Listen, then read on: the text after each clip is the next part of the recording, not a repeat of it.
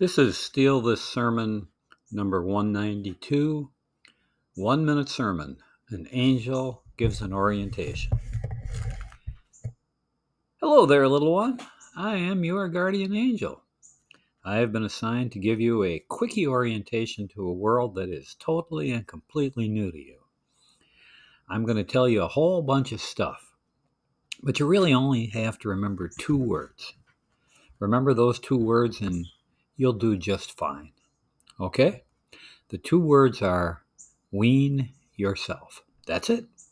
Little by little, over and over, you have to wean yourself. Whatever you do, do not stay the same. Wean yourself from being an embryo whose nourishment comes in the blood. Wean yourself from mother's milk.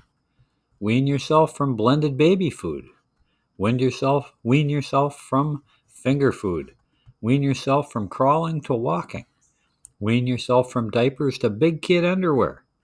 Wean yourself from walking to skipping and running. Wean yourself from babbling to talking. Wean yourself from toys and games to books. Wean yourself from simple stories to a search after wisdom. Wean yourself to be a hunter of even more invisible game. Kind of wild to imagine a conversation with an embryo, isn't it? What might you say? The world outside is vast, and the world outside is intricate. There are wheat fields and mountain passes and orchards in bloom. At night, there are millions of galaxies above you. And in the sunlight, there is the beauty of friends dancing at a wedding. Well, what might you ask this little embryo? Hey, little one, why do you stay cooped up in the dark with your eyes closed? And what might the little embryo respond? There is no other world. I only know what I've experienced. There is no reason to ever change. Your so called world it's not real. You must be hallucinating. Well, that orientation didn't go as planned, now did it? We all have embryos of that. We all have elements of that embryo's thinking in our life. The angel gave his em- embryo a list of 11 weans. The first nine, we all do pretty well. The last two are where the trick lies. Are you living your life as a searcher for wisdom? Are you living your life as a hunter of that invisible game like freedom and justice and mercy and enlightenment and God? That's a big one to ask of anyone. The embryo wasn't ready to make the jump from their comfortable, known world to the world of apple blossoms and galaxies that the guardian angel told them about. You aren't stuck floating in the darkness like the embryo we all find it easier to live the realistic and the normal values of our world.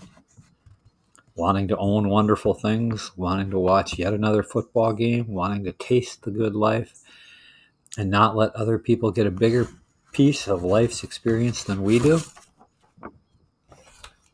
Jesus offered you a different path, a path that requires you to, yes, wean yourself of the easy and comfortable paths that you are following, paths that are as lulling to us as that womb is to the embryo.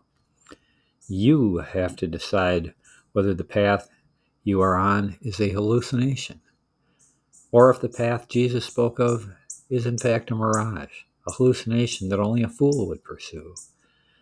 Jesus told us very clearly that the path many of us are on is a dead end. It is a choice to be cooped up rather than running free, rather than pursuing the life that we are meant to live, the life we were sent here to live. So, let me ask you 11 different kind of weaning questions. Have you weaned yourself from following the beaten path of others? Have you weaned yourself from a belief that this world is all there is? Have you weaned yourself from this world's measures of success? Have you weaned yourself from being marketed to by product makers and sports teams? Have you weaned yourself from a media that seeks to divide us from one another? Have you weaned yourself from not asking questions when you're told something is good? Have you weaned yourself from taking care of your comfort first and then maybe helping others?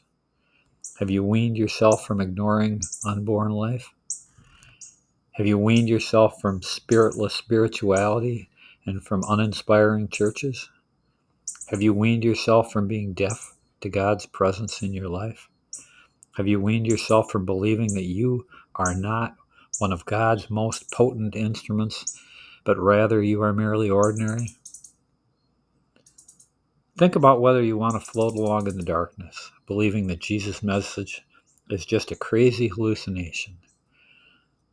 Or make the other choice.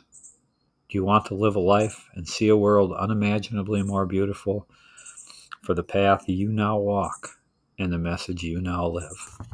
Amen. Hallelujah.